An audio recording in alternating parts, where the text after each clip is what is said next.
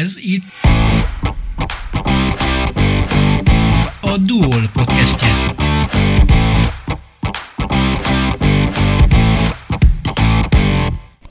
Szabó Miklós 1985-ben érettségizett Székesfehérváron a Teleki Blanka gimnáziumban. Ma az Egyesült Államokban dolgozik. Mi a feladatod, mi a munkád? Én egy ö, nagy nemzetközi cégnél dolgozok, aki, ami a humán diagnosztikai területre fejleszt és árul különböző készleteket, és azon belül, ami mondhatom úgy, hogy a specialitásom, tehát az a terület, ez a kardiomarkerek és az Alzheimer diagnosztika. Szóval a terület az humán diagnosztika. Főleg vérből, vérből humán diagnosztika, in vitro diagnosztika, ha szükséged van több specifikációra. Az Alzheimerről egyre többet tudunk, vélem azt, hogy te még annál is többet. Mit lehet tudni, milyen irányba folynak most a kutatások?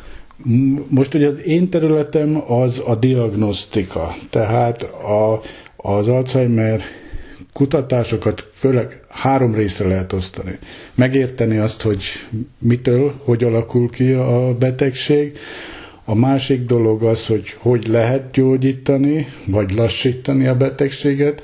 A harmadik véleményem szerint az egy kisebb és kevésbé lényegesebb terület, hogy hogyan lehet diagnosztizálni a betegséget, illetve hogy lehet úgy előre diagnosztizálni, hogy kik a, a rizikós csoportok.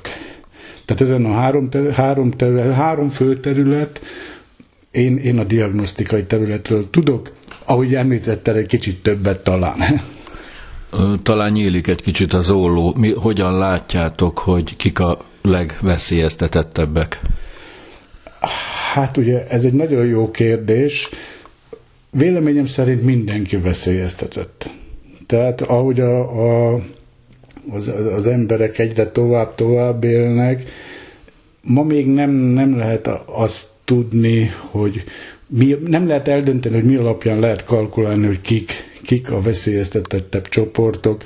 Valaki vélemény szerint a nők egy kicsit jobban, valaki szerint kevésbé jobban. Ugye hát ez a betegség az idősebb korosztálynál jön főleg ki, de én, én véleményem szerint még a, a, a kutatások nem állnak ott, hogy, hogy erőleg, erőleg ki lehessen jelenteni, hogy ez a csoport, ez a csoport, ez a csoport a rizikója nagyobb, mint a, mint a többinek. De alapvetően öröklődő, genetikai a háttér?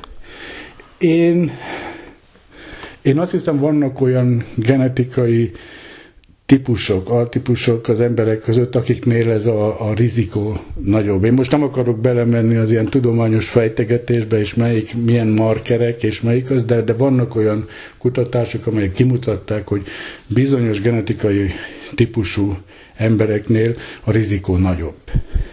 Tehát igen, lehet mondani, hogy vannak, de nagyon-nagyon-nagyon koraiak ezek a, ezek a kutatások. Tehát genetik, genetikai markerek, genetikai jellemzők alapján egyelőre nehéz megmondani, hogy kinél fog, kinél nem fog kifejlődni. Én úgy olvastam, hogy egyre többen betegednek meg Alzheimer korban. Meg tudod ezt erősíteni, és mi lehet ennek az oka? É, meg tudom erősíteni, tehát különböző kimutatásokat lehet olvasni, hogy 10 év múlva, 20 év múlva 50-100 milliós populációnak populáció lesz, aki, aki szenvedettől a kortól, de, de itt mindig nagyon érdekes dolog az, hogy egyre több és több lesz. Ez most azt jelenti, hogy egyre több és több beteg lesz, vagy egyre jobbak a diagnosztikai módszerek. Mert én azt hiszem, hogy a kettő valahogy kombinálódik, és avval, hogy egyre többet tudunk róla, egyre többet hallunk az Alzheimer kutatásról, ez annak is annak is köszönhető, hogy a módszerek egyre jobbak, jobbak lettek. Ugye régebben, amíg a módszerek nem voltak elég érzékenyek, addig, addig nem is vették észre ezt a betegséget. Már elnézést, de mondhatom azt, hogy ugye csak mondták, hogy hát kicsit fogyatékosabb lett a, a, a, a páciens szellemileg. Vagy azt mondták, hogy az öreg úr egy kicsit butul. És igen, butul az öreg. Tehát, tehát ugye nem tudták elkülöníteni azt, hogy valaki Alzheimeres, Parkinsonos, most, most már azért a diagnosztikai módszerek ezeket a különböző betegségeket jobban ki tudják mutatni. Szóval nem tudom azt meg, megerősíteni, hogy több van. Én azt hiszem, hogy elképzelhető, hogy több van, de a diagnosztikai módszerek is jobbak lettek, tehát ezért többet tudunk diagnosztizálni. Hosszú út vezetett téged Székesfehérvárról, ugye Minneapolisba, Minnesota állam fővárosába. Kicsit repüljünk vissza az időbe, 85-be érettségiztél, hová vezetett onnan az utad? Ugye 80 5 és 86 között katonaság volt az egyetem előtt, ahogy ez abban régi rendszerben ment, akkor egy évet Szexárdon szolgáltam, majd a Veszprémi Egyetemen. Végeztem 1991-be, és ha jól emlékszem a dátumban, 2007-ben kaptam az első külföldi munkahelyemet, az, az, az egy japán diagnosztikai cég volt Írországban, hat évet töltöttünk el Írországba, és utána költöztünk ki az, az USA-ba, tíz, pont, pont tíz évvel ezelőtt. Igen, de én emlékszem arra, hogy a Budapesten a Központi Fizikai Kutatóintézetben is eltöltöttél egy jó néhány évet. Igen, tehát az a, az a magyarországi 91-ben végeztem az egyetemet, és 2007 között a központi fizikai területén működő izotóp intézetbe, illetve, illetve utódjánál, tehát diagnosztikai rész utódjánál, izotóp kutató intézet KFT-nél dolgoztam 91 és 2007 között. Ez régi szerelem volt a vegyipar, a kémia, a, a tudomány? Hát a kémiát mindig is szerettem. Kémiát és a, a matematikát, fizikát is, a természettudományok közel álltak hozzám. Én azt hiszem, hogy igen, hogy, hogy mindig vegyész akartam, vegyész akartam lenni, hogy, hogy miért éppen a diagnosztika területére sorult, ez, a, ez egy véletlennek köszönhető, szerintem. Tehát amikor elvégeztem az egyetemet, az Izotóp Intézetnél kaptam munkát, és ott, ott kezdtem el végül is ezeket a diagnosztikai fejlesztéseket, illetve a diagnosztika területéről származó tudást gyűjteni. És azóta ezen a területen maradtam. Ismerlek annyira, hogy tudom, hogy nagyon szereted Magyarországot, rengeteget túráztál annak idején a Bakonyba, nagyon sok minden kötött téged Magyarországhoz, hát mégis az utad ugye külföldre vezetett. Mi volt itt az ok? Miért döntöttél amellett, hogy külföldön válasz munkát? Tehát sem, semmilyen hátrányos dolog nem ért Magyarországon. Itt, itt tényleg egy dolog, egy dolog játszott közre, hogy, hogy olyan 10-15 év után egy szakmai, szakmailag előre szerettem volna lépni, és, és, és, és volt egy olyan szerencsés szituáció, eset, amikor, amikor egy másik japán céghez tudtam költö, ö, ö, menni dolgozni, és, és, és innen már, hogy mondhatnám úgy is, hogy a kényszerpályán voltam, tehát akkor mindig kaptam, kaptam más ajánlatot, és, és, és azt, azt követtem tovább. Most egyébként most is szeretem Magyarországot, és most is szeretek ma Bakonyba túrázni a bőrzsönybe, tehát mindenhol, tehát nem, nem, itt tényleg csak a szakmai kihívás, kihívás miatt és a szakmai fejlődés eh, miatt költöztünk ki Magyarországról. És így most úgy gondolod, hogy helyes döntés volt ez? Én, én azt hiszem, igen. Ugye két, két részből áll az a dolog, ugye, hogy a szakmai céljaimat elértem, tényleg olyan területen dolgozok, amit, amit szeretek, és úgy érzem, hogy a, a, a, a, a másik talán fontosabb terület, hogy a család, család is jól érzi magát, tehát, tehát mindenki megtalálta a, a, a, a számításait. Én úgy érzem, hogy mindenki azon a területen dolgozik, él, am, am, amit, amit szeret, és hát ugye azért az a személyes élmény, a föld az kicsi, tehát te nagyon könnyű mozogni manapság már, és könnyű Magyarországra hazarepülni. Tehát meg, igen, igen meg, megtaláltam, elértem én szerintem, amit, amit, amit szerettem volna. Hogyan sikerült beilleszkednetek Minneapolisba? Hát ez, ez ugye hat évet töltöttünk Írországba, és utána most már tíz éve költöztünk az Egyesült Államokba. Én nem éreztem soha azt, hogy valakitől negatív negatív megjegyzést kapja, vagy negatív érzést táplált volna felém, amiatt, hogy, hogy Európából jöttem, hogy, hogy, hogy, hogy Kelet-Európából jöttem, hogy Magyarországról jöttem.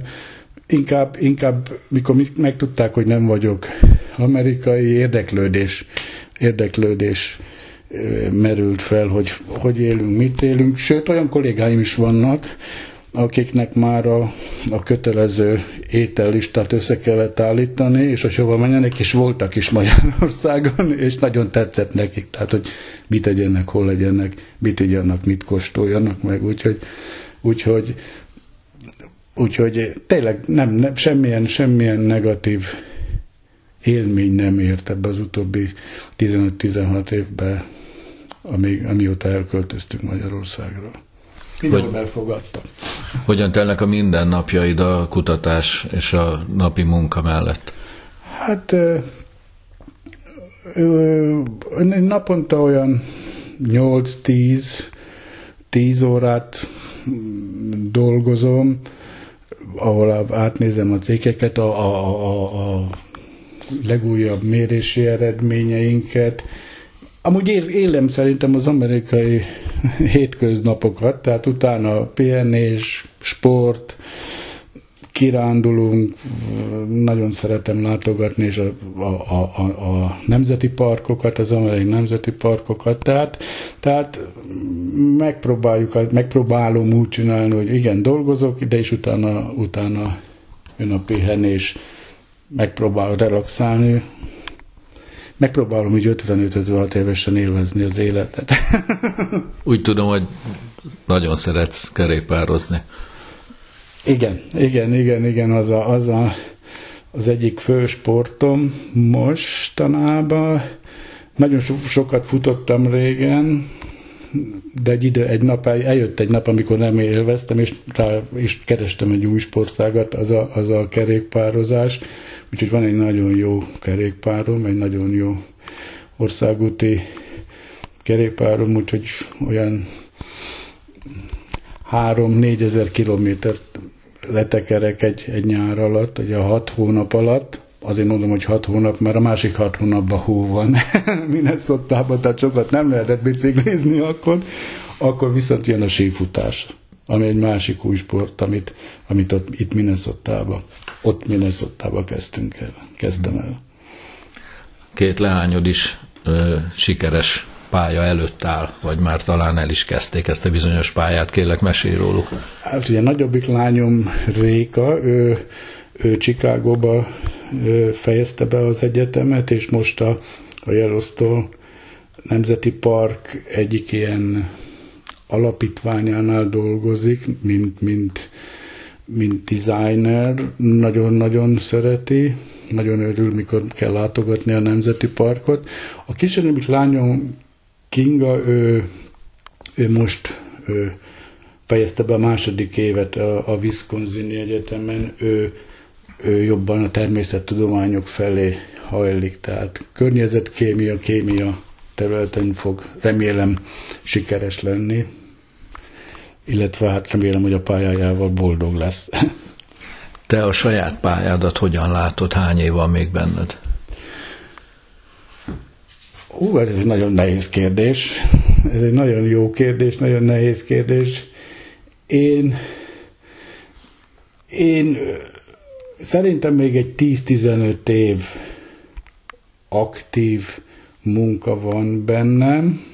Feleségem szerint jobb lenne, ha kevesebb, mert akkor többet tudnánk pihenni. És én, én utána is tervezem azt, hogy esetleg ilyen apróbb projektekbe közreműködni. Tehát nem szeretném úgy hirtelen befejezni ezt a, ezt a kutatást. Ugye a mindennapi munkából szeretnék majd kiszállni, de, de azért egy-két érdekesebb területet szeretném szeretnék folytatni. Tehát én szerintem még olyan 10-15 biztos van előttem, és akkor utána hát majd meglátjuk, hogy a nyugdíjas éveimben mit kell, mit lehet csinálnom.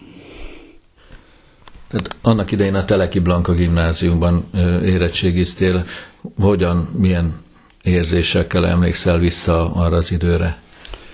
Hát én, én nagyon jó emlékeim vannak a gimnáziumi évekről, és hát, amit főleg a, a gimnázium osztálytársaimnak követ, köszönhetek, ugye nagyon sok, sok kamaszkori, hát hogy mondjam finoman, huncutságot elkövettünk, az első, első, első szerelmek, az első házi bulik, az első éjszakákon át tartó beszélgetések, kamaszkorik problémák megvitatása, és néha egy kicsit több, kicsit több, első bulizások. Én, én, én azt hiszem, hogy nagyon sok mindent összeszedtem ott az osztálytársaimról, és, és hát azért volt két, két, két olyan tanárunk, akire nagyon szívesen emlékezek, az egyik ugye az, az, az Rimele Géza volt, aki ő volt az első osztályfőnök, főnököm. Igen, itt most közbevettem, hogy Orbán Viktor miniszterelnöknek is ő volt az osztályfőnöke előttünk négy évvel. Igen, és, és, és ugye én, én matematikából még nagyon sokat tanultam, a Torma Károly, egy nagyon aranyos hölgy, hát abban a korban nekem néni, néni, néni volt, tehát egy, egy, az a két pedagógus úgy, úgy, úgy, úgy, úgy, úgy bennem maradt. Illetve még ha megtudnám a Hortobágyi tanárút, akinek már nagyon sokat fociztunk, ő volt a torna tanárunk, nagyon, ő, nagyon hát hogy mondjam, közösségformáló, közösségformáló egyéniség volt. Székesfehérvár hogyan maradt meg emlékeidben a város? Most meglátogattad esetleg? Most nem, tavaly, tavaly egy éve voltam Székesfehérváron. Sok időm nem volt, csak a főutcán végig, végig sétálva. Hát sok minden, sok minden változott, de, de hát Székesfehérvára szívem csücske maradt, tehát, tehát egy, egy, egy, egy, egy, egy, egy szép város nagyon-nagyon nagy történelmi háttérrel, meg hát itt megint ugye meg kell említeni, hogy szinte minden épülethez van egy, nekem egy emlékem, ahol régen csavarogtunk, ahol régen a barátaimmal beszélgettünk, padok, ez, azért ez, ez, ez sokat jelent az embernek. De én azt, én azt hiszem, hogy szépült, tehát a romkert része így úgy újjáépült, így, így, így így fejlődik szerintem a város, és azt olvastam, hogy iparilag egy, egy, egyik központja lett Magyarországnak. És ugye egyébként a leszállsz a repülőgépről, mi az első benyomásod? Ö, én, én mindig, mindig szívesen, szívesen jövök haza, tehát nagyon sok élmény, nagyon, nagyon jó találkozni a régi barátokkal, a régi-régi osztálytársakkal, egyetemi osztálytársakkal. Egy dolog, amit nagyon nem szeretek magyarazokban, az a közlekedés.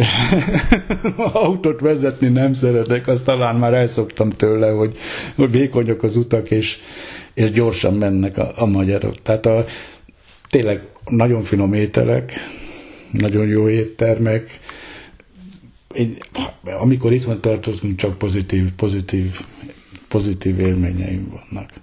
Hát maradjanak is így, és sok sikert kívánok, és köszönöm a beszélgetést. Én is nagyon köszönöm, Tavás. A Duol podcastjét hallották. Köszönjük, hogy velünk voltak. Tartsanak velünk legközelebb is!